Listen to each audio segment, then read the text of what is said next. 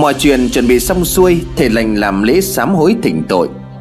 Nhìn khuôn mặt đăm chiêu bất đắc dĩ của thầy Mà cậu Thủy thấy ánh náy ở trong lòng. Thầy lành đúng là một người tốt, Cũng vì muốn giúp hai vợ chồng cậu Mà thầy làm trái quy tắc của nghề. Thầy từng có nói cứu người là tốt, Nhưng vì cứu người mà làm hại người khác Thì là chuyện xấu. Cậu Thủy vốn chỉ nghĩ rằng Nếu người xấu làm điều ác Thì nhất định phải chịu trừng phạt. Tuy nhiên, theo quan điểm của thầy lành lại khác Thầy ấy không muốn vì bất cứ chuyện gì mà làm hại tới ai. Ngay cả việc vì giải bùa ếm lỗ ban này Khiến cho người ếm bùa bị quật lại Với thầy cũng là hại người. Mọi chuyện được sắp xếp ổn thỏa, Thầy lành sai cầu thủy dùng máu cho mực đặt lên lễ đàn ở dưới sân. Đồ của bác sáng kia đặt ngay bên cạnh. Thầy dùng một tấm phi lớn dùng máu trong mực viết lên Những hàng chữ đỏ sẫm. Từng nét chữ được viết ra, Đôi mắt của thầy như tối sầm lại. Những giọt mồ hôi cứ như vậy thi nhau rơi xuống khỏi vầng trán đang nhăn lại của thầy. Bức phi vừa hoàn thành Thầy dùng số máu chó còn lại Pha lẫn với một tô rượu và chia ra làm hai. Một nửa số máu chó ấy thầy dùng tắm cho những thứ đồ mà bác Hoa cầm tới. Nửa còn lại thầy đốt lá bùa thả cho tàn vào bên trong. Thứ rượu hòa máu chó ấy sau khi bị hòa lẫn với cho từ lá bùa Lập tức bốc lên theo một làn khói nhàn nhạt, nhạt. Thầy dặn cậu Thủy Chờ đúng 12 giờ trưa Hãy mang theo hình nhân bằng dơm. Thầy bệt ở kia, Rồi dựng ra ngoài ngõ, Dùng thứ hỗn hợp ấy tưới 7 lần lên đầu hình nhân. Sau khi mọi chuyện xong xuôi, Thì lặng lẽ đem tấm phi có viết bùa chú kia Đốt đi. Cho của nó lập tức thả trôi sông. Chọn giờ kém mà thả, Tuyệt đối không chọn giờ hơn và giờ đúng. Mọi việc được thực hiện theo đúng lời dặn của thầy lành. Tấm phi kia được đốt bỏ Vợ chồng cậu Thủy hồi hộp ngồi chờ kết quả. Hàng xóm bấy giờ bắt đầu xì xào về chuyện qua lại. Họ chỉ biết chuyện thầy lành giúp gia đình của cậu Thủy chấn đất, Giải buồn lỗ ban, Chứ thực ra là không biết chính xác mọi chuyện là như thế nào. Ai cũng hóng xem cái bùa mặt mũi nó ra làm sao. Nhưng thứ họ thấy chỉ là những hành động thi pháp kỳ quặc của thầy lành, Suốt cả buổi lễ khuôn mặt của thầy căng thẳng. Cậu Lan bấy giờ mới sực nhớ ra thầy lành từng yêu cầu bác Hoa kia Mang một nắm đất bên nhà sang mà chưa dùng tới, Cứ ngỡ thầy quên cho nên mới hỏi, Vậy còn bọc đất kia thì dùng để làm gì vậy thầy? Thầy liền thở dài, Tôi vốn nói vậy cho cô Hoa đỡ nghi ngờ Vì việc chúng ta nhà cô ấy lấy đồ của chồng. Mặt khác tôi muốn dùng thứ đất ấy Giúp cô ấy vài ba chuyện nhỏ. Đợi chuyện này qua rồi tôi tính tiếp chuyện đó. Cậu thì lo lắng, Liệu đã thành công chưa thầy? Chúng ta làm sao xác định được bùa đã giải chưa ạ? à? Thầy lành liền đáp, Dĩ nhiên là chưa giải được, Chúng ta còn một bước quan trọng nữa. Thầy lành cầm một sấp bùa đã chuẩn bị từ trước đưa cho cậu Thủy. Trong 10 ngày, Mỗi ngày đốt một lá bùa này Và đọc theo lời chú mà tôi dạy. Cậu làm liên tục trong 10 ngày. Khi bùa đốt xong hay là một ngôi nhà giả bên cạnh ngôi nhà này, Thỉnh thần lỗ ban tới xin dỡ bỏ bùa chú Rồi phá dỡ ngôi nhà giả đó đi là được. Cô Lan liền băn khoăn Vậy phải xây ngôi nhà này như thế nào ạ à? Con chưa hiểu ý thầy. Không cần, làm ngôi nhà giả bằng mã là được. Tôi sẽ tự tay phá ngôi nhà ấy đi, Hai người cứ yên tâm. Mười ngày sau, Thầy lành xuất hiện đúng như lời hẹn. Bác Hoa kia quả nhiên cũng thực hiện như lời thầy dặn dò Từ sách đồ về nhà. Trường hợp ngày ấy, cô bồ của bác Sáng bị lộ chuyện úp sọt bác ấy. Bố của đứa bé thực sự đã xuất hiện. Cô ta vốn tính lừa bác ấy để kiếm chắc tiền bạc nhưng sau này do tham lam, Lại tính về hàn nhà ở Rồi chiếm chỗ của bác Hoa. Bác Sáng khi vì quá tức giận đã đánh cô bồ một trận, Khiến cô ta không may xảy thai Và bị người nhà cô bồ kiện cáo. Bác Hoa vội tới nhà cầu Thủy mong gặp thầy lành giúp đỡ. Lúc bác ấy tới nơi cũng là lúc thầy lành đang đăng đàn. Hôm ấy, thầy mặc bộ đồ giống như một pháp sư thực thụ. Trên tay của thầy cầm một cây trượng dài bằng gỗ và vô cùng uy nghiêm. Lễ thỉnh thần lúc ban xong Thầy viết lá thư xin gửi lệnh phá rỡ nhà. Lá thư vừa cháy tàn, Thầy lập tức cầm trượng Vẽ liên tục những chữ tượng hình lên trên nền đất. Chưa viết tới đầu cầu thủy sách nước tới đó. Sau khi làm một vòng quanh ngôi nhà thật, Thầy bước tới ngôi nhà giả đọc mật chú, Rồi rơi tượng lên đánh thẳng vào ngôi nhà. Ngôi nhà giả bị đánh sập, Thì một trận cuồng phong bỗng dưng ập tới, Do cuốn bụi mù mịt. Mấy ngọn đèn thắp lên lễ bị thổi tắt lịm. Người đứng xem vội vàng che mắt. Ai nấy đều kinh ngạc tiếp tục chờ xem chuyện lạ xảy đến. Trần cùng phong qua đi, Thầy lành gục ngã xuống đất nôn ra một bụng máu. Cậu Thủy sợ hãi nhào tới đỡ lấy thầy, Nhưng đã bị thầy xua tay yêu cầu không được tới gần. Thầy chỉ tay ra hiệu cho cậu mang bình rượu lễ kia. Rót cho mỗi người chứng kiến một chén nhỏ. Tất thầy cùng uống cạn thì coi như là lễ đã xong chuyện khó là người đứng xem có cả trẻ con, ai dám bắt trẻ con uống rượu. Thầy lành cố gắng đứng dậy giải thích. Mong mọi người giúp tôi uống cạn chén rượu này đáp lễ thần linh. Các cháu bé không uống được thì gia chủ uống thay bà chén là được. Cậu thủy vâng dạ rồi lập tức làm theo. Một đứa trẻ không uống thì cậu uống thay bằng ba ly. Bình rượu cạn Thì đứng dậy mỉm cười để mãn nguyện. Xong rồi, Kể từ bây giờ ngôi nhà này không còn bị bùa chú bùa vây. Gia chủ an cư lạc nghiệp, Không phải lo lắng bất cứ chuyện gì không hay nữa. Bác Hoa liền mau miệng, Sao nhà chú thím lại bị bỏ bùa, Kẻ nào ác tâm thất đức như vậy chứ? Hai vợ chồng cầu thủy nhìn nhau không đáp, Bác Hoa cáu cho đến nói tiếp, Thế có cách nào làm cho kẻ bị bỏ bùa bị trời phạt không à Mấy kẻ đó sống chỉ tổ gây họa cho người khác, Cái loại tâm ác ấy sống chỉ thêm trận đất mà thôi. Thầy liền chấn tĩnh mà đáp Người dùng bùa luôn có hai mặt. Nếu như thuận lợi dùng bùa ếm hại người Thì người bị hại sẽ nhận kết quả bi thảm. Tuy nhiên một khi bùa được giải Thì kẻ bỏ bùa sẽ bị quật lại. Bao nhiêu hậu quả kẻ đó sẽ gánh chịu tất thảy. Nhiều khi bị quả trách còn chịu hậu quả nặng nề hơn gấp bội. Bác Hoa liền suýt xoa Thầy giỏi thật đấy ạ à, Vậy mới đúng chứ. Phải cho mấy cái kẻ ấy bị phạt thật nặng vào. Để không bao giờ được phép chạy đi hại người khác nữa. Cầu Thủy đỡ giúp thầy lành cây trường. Nó chỉ là một cây gậy bằng gỗ, Thoạt nhìn rất bình thường. Nhưng lúc cầu Thủy cầm vào thì tựa như bị bỏng tay. Cây trường nó một cách kỳ lạ và nó rất nặng. Cậu Thủy phải dùng cả hai tay đỡ lấy cây gậy nặng nề ấy, Tự nhiên thấy khâm phục thầy lành vô cùng.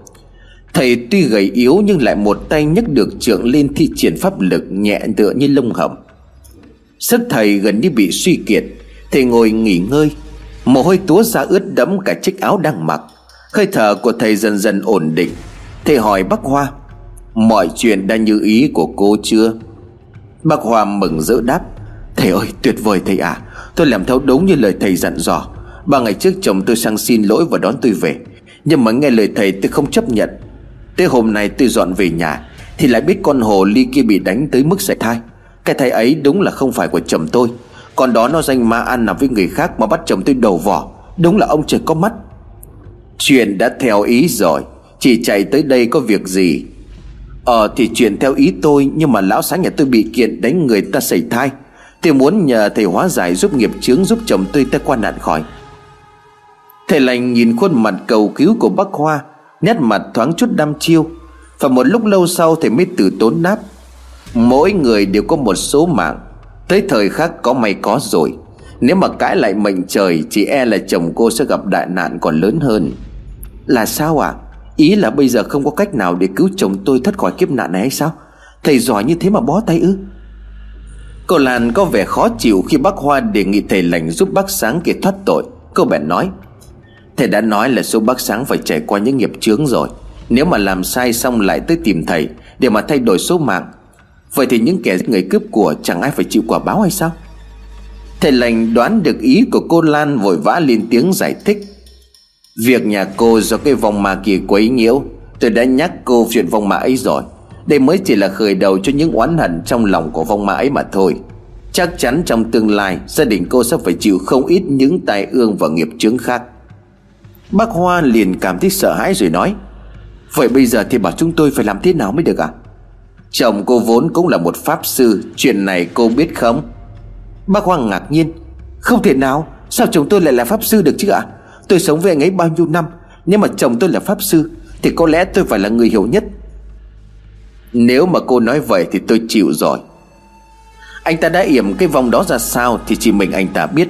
Nếu mà chuyện này không giải quyết sớm, thì sẽ e rằng vong oán ngày càng một nặng, Sẽ khó lòng mà hóa giải đó. Có đánh chết bác Hòa cũng chẳng tin Chuyện bác Sáng là một pháp sư.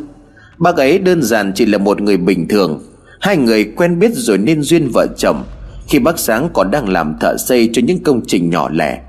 Một thời gian sau bọn họ khấm khá, Bác Sáng chuyển sang thầu xây dựng và các công trình công cộng Và các công trình lớn.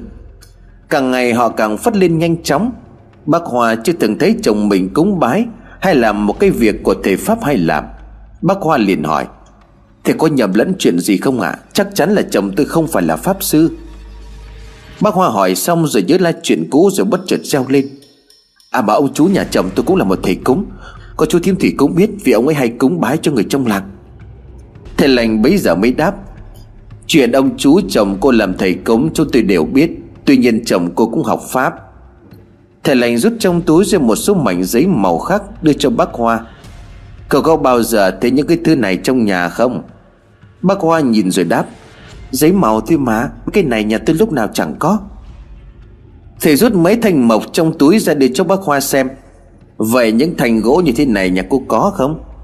Bác Hoa liền gật đầu, Có, mà nó là cái gì ạ? Tôi thấy chồng tôi để trên phòng thờ Nhưng mà không biết nó là cái gì cả. Cái tủ ấy chồng tôi cấm trẻ con không được động tới, Tôi cũng ít khi để ý. Đó là những thứ mà thầy Pháp hay sử dụng khi chấn yểm. Nếu chồng cô là một người bình thường mà siêu tầm những thứ này, Thì sở tích của anh ta thật là quái đản đó. Thầy lành nhân tiền hỏi thăm bác Hoa về người tên Đồng Văn Bạch. Bác Hoa nghe tên ấy thì xứng người lại, Bởi lẽ cái tên đó ngày rất quen tài Thầy lành nhìn phản ứng của bác Hoa bèn khẳng định chắc chắn Bọn họ có liên quan đến cụ Bạch. Thầy liền dò hỏi, Người này có thể giúp gia đình cô Hoa giải mối oán hận kia? Cậu có biết tới người ấy hay không? Bác Hoa liền lúng túng. Chuyện chuyện này xin lỗi, tôi không biết.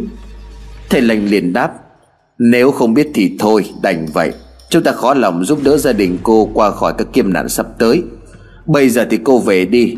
Hãy nói với chồng cô rằng, Tìm lại hài cốt mà cậu ấy đã thả xuống sông năm xưa mà giải oán đi.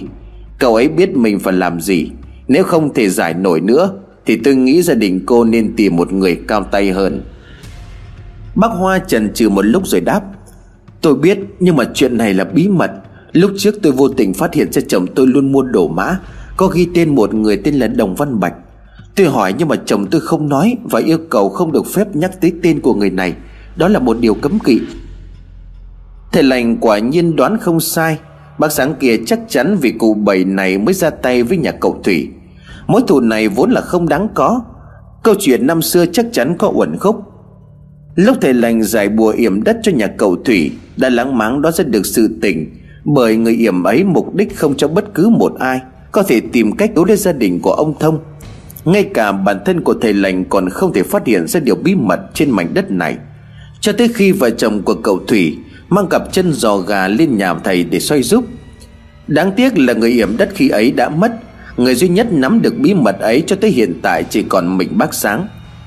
Thầy lành là một người làm việc có đầu có đuôi. Mặc dù gia đình của cậu Thủy nhờ thầy giải bùa lỗ ban, Việc cũng hoàn thành, Nhưng mà khi thầy phát hiện ra bí mật về cụ Bạch, Lại không tài nào mà nhắm mắt làm ngơ.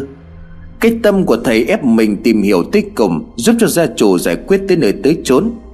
Tuy bùa ếm đất đã được giải, Nhưng mà oán nghiệp thì vẫn còn khơi khơi. Thầy phải có trách nhiệm giúp gia đình của cậu Thủy giải oán tới cổng Bác Hòa chỉ xác định người tên Đồng Văn Bạch kia có quan hệ với gia đình của mình.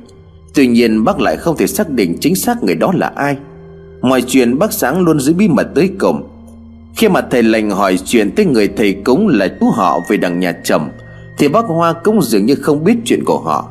Bí mật về người đồng văn bạch ấy Vẫn là con số không tròn chính.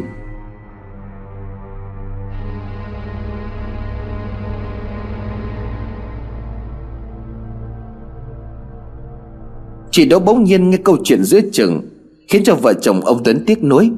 Ồ, vậy cuối cùng có giải được oán nghiệp giúp gia đình cô Hoa không ạ? À? Bà cụ móm mém trả lời, Giải tất nhiên là giải. Nếu thầy lành không giải Thì danh tiếng thầy không vang xa tới vậy. Công nhờ vụ thầy giải được cái oán khí mấy đời ấy, Cho nên cả khu này ai ai cũng phải nể phục tài năng của thầy.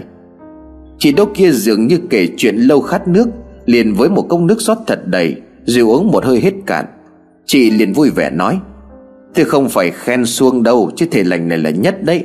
Lúc đầu khi mà nghe bác Hoa kể chuyện như vậy, Ai cũng nghĩ câu chuyện sẽ lâm vào bế tắc. Ấy vậy mà thầy lành vẫn tìm ra được chân tướng của sự việc. Bà Miên liền tò mò, Vậy chuyện ông cụ Đồng Văn Bạch là thế nào ạ? À? Cô kể cho chúng tôi nghe nốt câu chuyện đó đi. Chị Đỗ bấy giờ tục câu chuyện đang răng rả.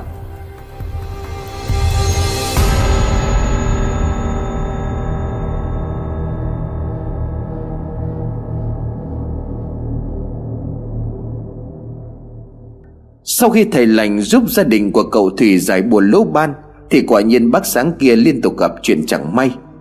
Mọi chuyện xui xẻo dường như từ từ kéo đến Chút hết lên gia đình của bác ấy. Nhà bác sáng gặp vận đen, Gia đình cậu Thủy chắc chắn đó là do bùa lỗ ban kia được hóa giải, Mà rồi ngược lại gia đình của bác ấy. Thầy lành từng nói nếu mà bác sáng kia phát hiện ra chắc chắn sẽ ra tay với người khác, Hòng kéo lại vận khí tốt cho bản thân mình. Cậu Thủy liền hỏi Vậy bác ấy sẽ lại xuống tay ếm lá bùa lỗ ban vào một ngôi nhà khác có đúng không thầy? Phải, Người có tâm địa ác sẽ luôn tìm cách hại người khác Để rước lộc về cho mình. Cách ấy là dễ nhất.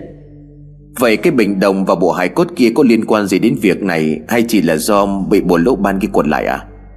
Oán khí quá nặng, Nếu như không sớm giải, Chỉ e là họa này cả gia đình sẽ gặp đại nạn, Chứ không riêng gì một người.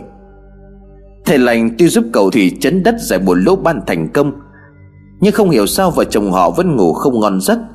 Hàng đêm cứ sau 12 giờ đêm trong nhà của cậu, Luôn xuất hiện những âm thanh kỳ lạ Mà trước nay hiếm khi thấy.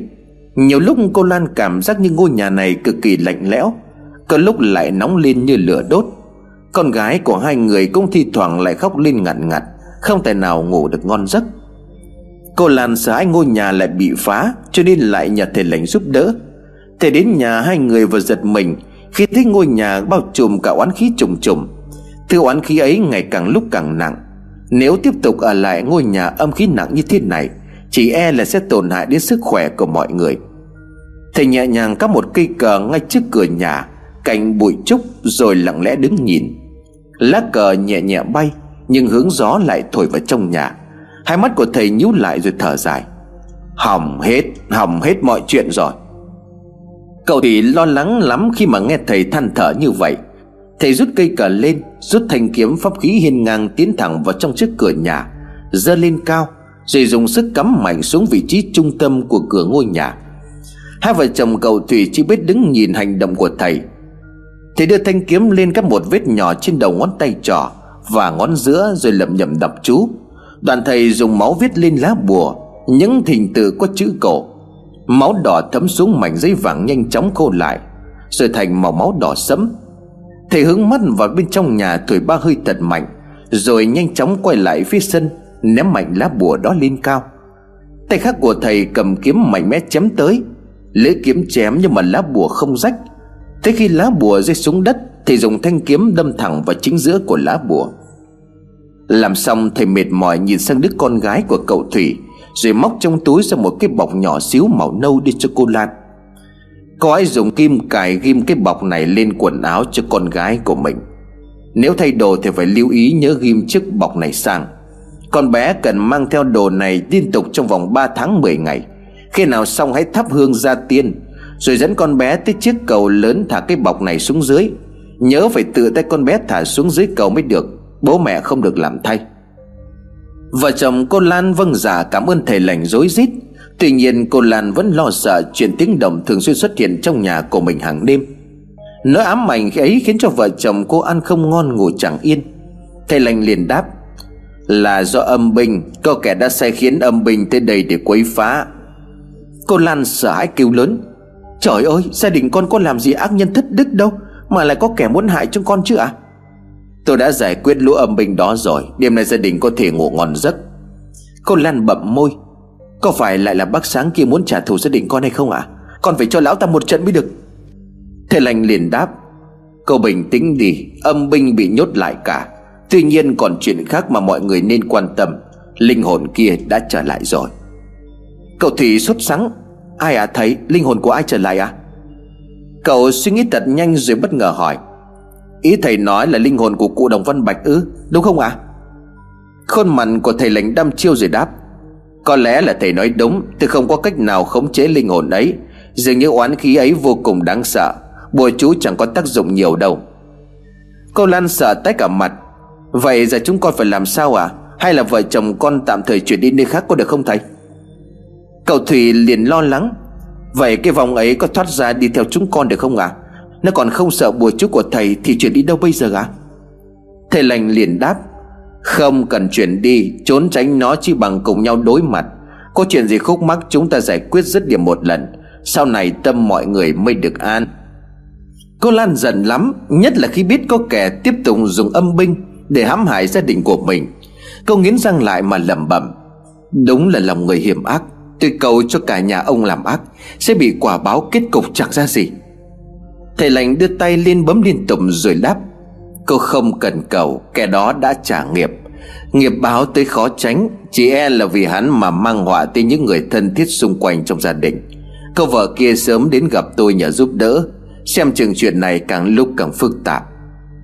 Quả đúng là bác sáng kia đang gặp rất nhiều chuyện khó khăn. Công trình xây dựng bị gián đoạn, Thậm chí thợ chính của bác ấy còn trượt chân ngã từ trên giàn giáo xuống đất Mà gãy cổ chết. Bao nhiêu chuyện xấu liên tiếp ập đến Khiến cho gia đình của họ phải lao đao. Bác Sáng bây giờ vẫn đen liên tục bùa vây. Bác dường như hiểu rõ ngọn ngành cho nên đã lập đàn giải nghiệp. Bác Hòa chính mắt thấy chồng của mình trong canh đàn của các thể pháp khác Để hoàn toàn tin tưởng vào lời của thầy lành từng nói. Bác Hòa kia cũng vì lo lắng cho chồng, Cho nên mới tới gặp thầy lành xin giúp đỡ. Thầy lành đem mọi chuyện kể lại cho bác Hoa nghe. Kể cả câu chuyện bác Sáng ếm bùa lên ngôi nhà của cậu Thủy. Ban đầu, bác Hoa nghe xong không dám tin vào đôi tay của mình. Bác chưa khi nào nghĩ người chồng đầu ấp tay gối của mình bao nhiêu năm qua Lại làm những cái chuyện độc ác như vậy. Thầy lành chậm rãi rồi nói, Xin lỗi chị, tôi muốn giúp Nhưng mà nếu mà chồng chị cứ tiếp tục xuống tay hại người khác, Thì e rằng nghiệp ngày càng lớn. Tương lai nghiệp không xa, nghiệp báo sẽ vô cùng nguy hiểm. Ác giả thì ác báo, Đó là quy luật. Nhưng mà nếu về một kẻ ác mà tất cả người khác vạ lây Thì quả là đáng tiếc. Tôi mong cô có thể khuyên chồng mình buông bỏ mọi chuyện, Quay đầu là bà. Thầy khuyên bác Hoa về khuyên chồng, Nhưng đáng tiếc khi mà nghe vợ khuyên can, Thì bác Sáng kia lại như phát điên. Bác lao tới toàn đánh vợ. Bác Hoa được thầy lành dặn dò từ trước, Cho nên lập tức bỏ chạy ra ngoài cửa mà hét lớn om sòm, Khiến cho hàng xóm láng giềng chạy sang giúp đỡ. Bác sáng kia không đánh được vợ Thì hai mắt đỏ ngầu lên giận dữ. Bác đuổi thằng vợ ra khỏi nhà Và cấm cửa không cho bác Hoa quay trở lại. Bác Hoa về bên ngoài ở ba ngày Rồi lại lén quay lại nhà. Lần này bác dùng bùa thầy lành đưa cho, Lặng lặng dán lên cửa chính, Rồi chôn ba lá bùa còn lại theo hình tam giác. Công việc xong xuôi, bác Hoa lập tức chạy đến báo cho thầy lành biết. Thầy lành liền gật gù. Đêm nay gia đình cô sẽ có biến lớn, Nếu mà tôi đoán không nhầm thì linh hồn kia sẽ giận dữ mà hành hạ chồng cô. Bác Hoa lo lắng nói, Vậy chồng tôi có gặp điều gì bất chắc không thầy? Anh ta vốn là một thầy Pháp Cho nên cô không cần phải lo. Bác Hoa tin tưởng thầy lành Cho nên âm thầm chờ đợi. Quả nhiên đêm hôm ấy trong nhà của bác Hoa liên tục phát ra tiếng gào thét đau đớn, Lúc lại thảm thiết. Hàng xóm được một đêm mất ngủ vì bác sáng. Phía bên nhà cầu Thủy thầy lành cũng lập đàn làm lễ. Bác Hoa lo lắng Liệu dùng quần áo của chồng tôi rồi làm có hiệu quả không thầy? Được, cách này có thể trục vong linh bên kia ra hỏi chuyện. Làm thế chồng tôi có gặp nguy hiểm gì hay không ạ? À? Tôi lo lắm. Bác Hòa dĩ nhiên là lo lắng. Bác liều mình đánh cược và đặt hết niềm tin vào thầy lành. Không hiểu sao khi biết thầy lành chính là người giúp vợ chồng cậu Thủy giải bùa ếm, Khiến cho gia đình của bác bị xáo trộn. Nhưng mà tận sâu trong đáy lòng bác lại có một niềm tin mãnh liệt vào người này. Chính bởi tin cho nên bác ấy mới nghe lời của thầy để phản bội chồng mình. Lần trước tự tay của bác Hoa đã lấy trộm một món đồ của chồng đưa cho thầy lành, Mới giúp thầy thuận lợi giải bùa ếm. Kết quả của việc đó Chính là chồng của bác bị bùa quật lại. Lần này bác tự tay lấy áo quần của chồng đưa cho thầy lành làm phép trục vong. Một người vợ hai lần liên tiếp giúp cho người ngoài gây bất lợi cho chồng, Thì liệu chuyện bại lộ bác ấy còn được yên thân với chồng không? Lúc đầu bác vốn không định hợp tác với thầy lành, Nhưng suy cho cùng bác lại lo cho tương lai của các con. Nếu mà chuyện đúng như lời thầy lành phán, Thì tương lai của gia đình con cháu bác sẽ gặp đại họa. Liệu rằng có người mẹ nào muốn con của mình lâm vào nguy hiểm? Chiếc chuông trên tay của thầy lành rung lên liên hồi, Kéo bác Hoa trở lại hiện tại. Bác mở mắt tròn nhìn về phía ngọn lửa đang bùng lên chiếc chậu đồng.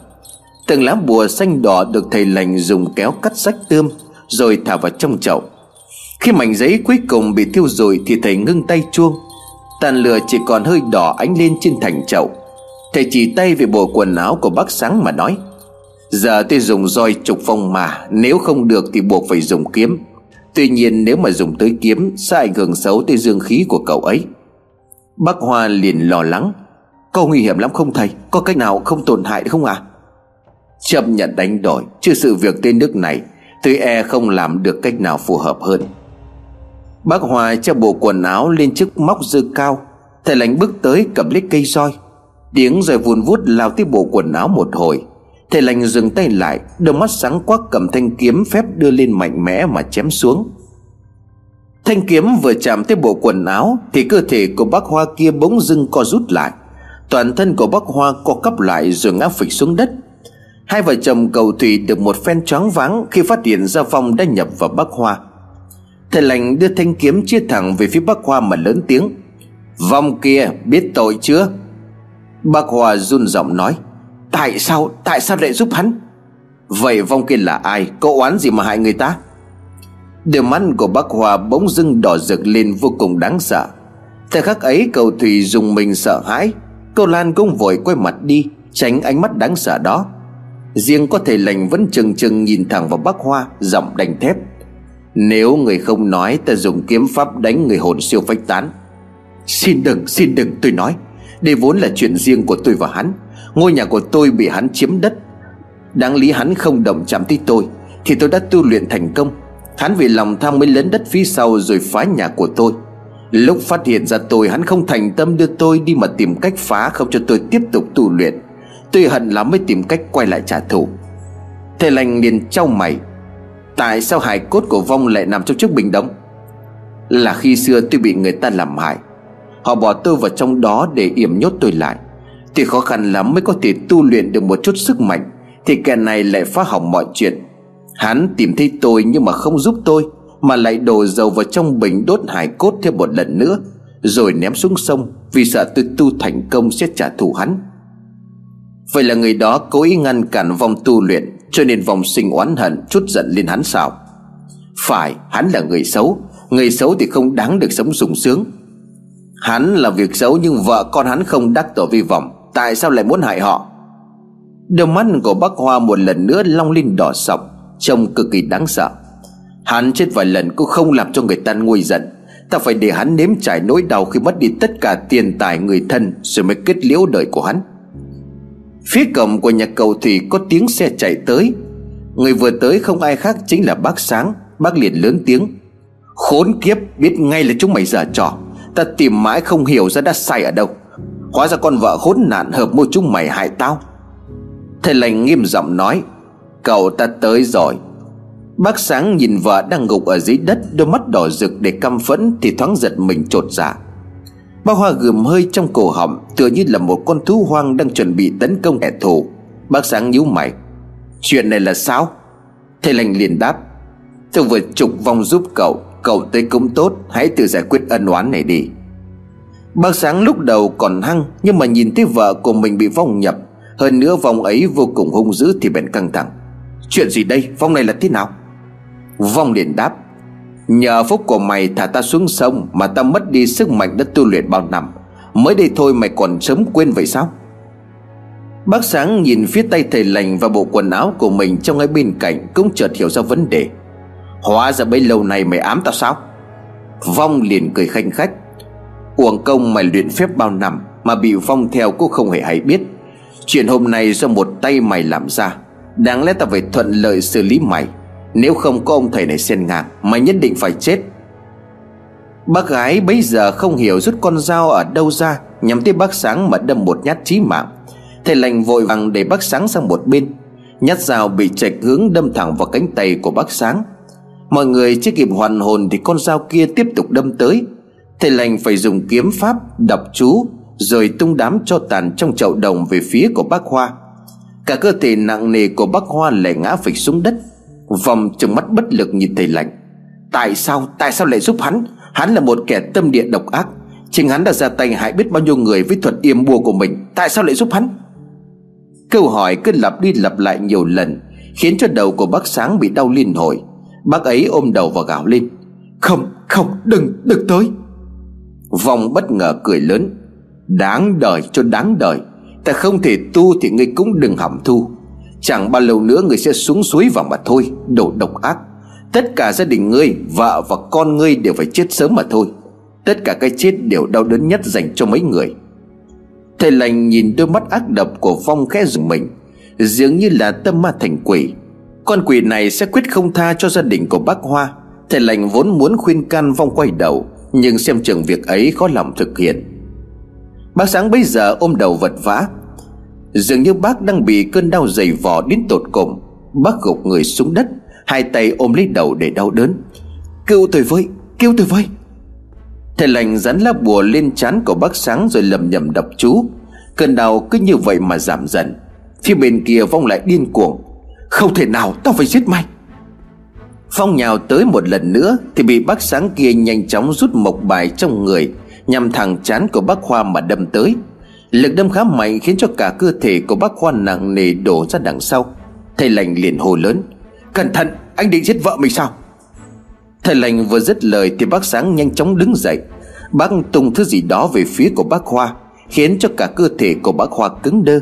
Hai con mắt đỏ rực kia dần dần chuyển thành màu đen sẫm. Bác sáng lớn tiếng, Mày muốn chết thì ta cho mày chết. Thứ ma quỷ như mày muốn tu sao? Đừng có mập mơ. Thầy lành không kịp ngăn cản Thì một bài lần nữa rồi xuống trước ngực của bác Hoa. Cả cơ thể của bác Hoa co cắp lại. Một dòng máu khẽ ren rỉ trên miệng của bác. Đôi mắt kia mà to rồi cơ thể của bác Hoa co cắp liên hồi một lúc rồi mới ngưng hẳn. Thầy lành chỉ thở dài. Vợ chồng cầu thủy bây giờ vội vã chạy lại phía bác Hoa. Thầy lành vội ngăn lại. Cẩn thận, âm khí đang quá nặng, Hai người chờ một lát. Khuôn mặt của bác sáng bây giờ co rút mạnh. Bác dường như cũng mất quá nhiều sức Cho nên lảo đảo ngồi xuống đất. Thầy lành bây giờ mới lên tiếng. Hại người rồi hại tới chính mình, Anh hiểu cô đó không? Bác sáng đưa tay lên ôm chặt cánh tay đằng dớm máu, Ánh mắt thâm trầm không đáp. Phía bên kia bác Hoa từ từ tỉnh lại. Bác mệt mỏi và bất ngờ khi thấy chồng mình xuất hiện ở đây. Bác sáng còn đang bị thương ở tay. Bác lo lắng chạy tới. Mình à mình sao thế này? Bác sáng được cánh tay hất ngã bác Hòa xuống đất. Không phiền. Dường như bác sáng kia đang rất giận dữ với vợ mình, Bởi bác Hoa dám giúp người ngoài. Bác Hòa khóc lóc. Em xin lỗi, em không muốn nhưng mà không còn cách nào khác. Nếu không làm như vậy, em sợ con ma kia sẽ làm hại tới các con. Thời gian qua, các con hết bệnh rồi lại tới tai nạn. Chính là do nó ám theo hãm hại. Ngay cả chuyện vợ chồng mình bất hòa cũng là do một tay nó gây ra. Em sợ lắm, Thực sự rất sợ. Bác Sáng làm sao mà không hiểu chuyện vợ mình đang lo lắng? Bản thân của bác ấy cũng học Pháp, Am hiểu về bùa chú, Nhưng bản thân lại bị vong ma ám theo bao nhiêu năm, Lại chẳng thể phát hiện. Vong ma thậm chí còn làm hại tất cả gia đình ngay trước mắt Mà bác hoàn toàn không biết. Bác đứng dậy lấy cớ rồi rời đi. Chấm dứt chuyện này Bùa lỗ ban các người cũng giải rồi. Mấy người chẳng cần tới tôi, Từ này nước sông không phạm nước giếng. Vợ chồng của cậu Thủy dường như khó chịu với câu nói của bác Sáng, Thầy lành liền lên tiếng. Còn một chuyện cậu chưa giải quyết. Bác Sáng nhăn nhó về vết thương trên cánh tay lẩm bẩm. Lắm chuyện, Có chuyện gì thì nói luôn đi. Chuyện về cụ Đồng Văn Bạch.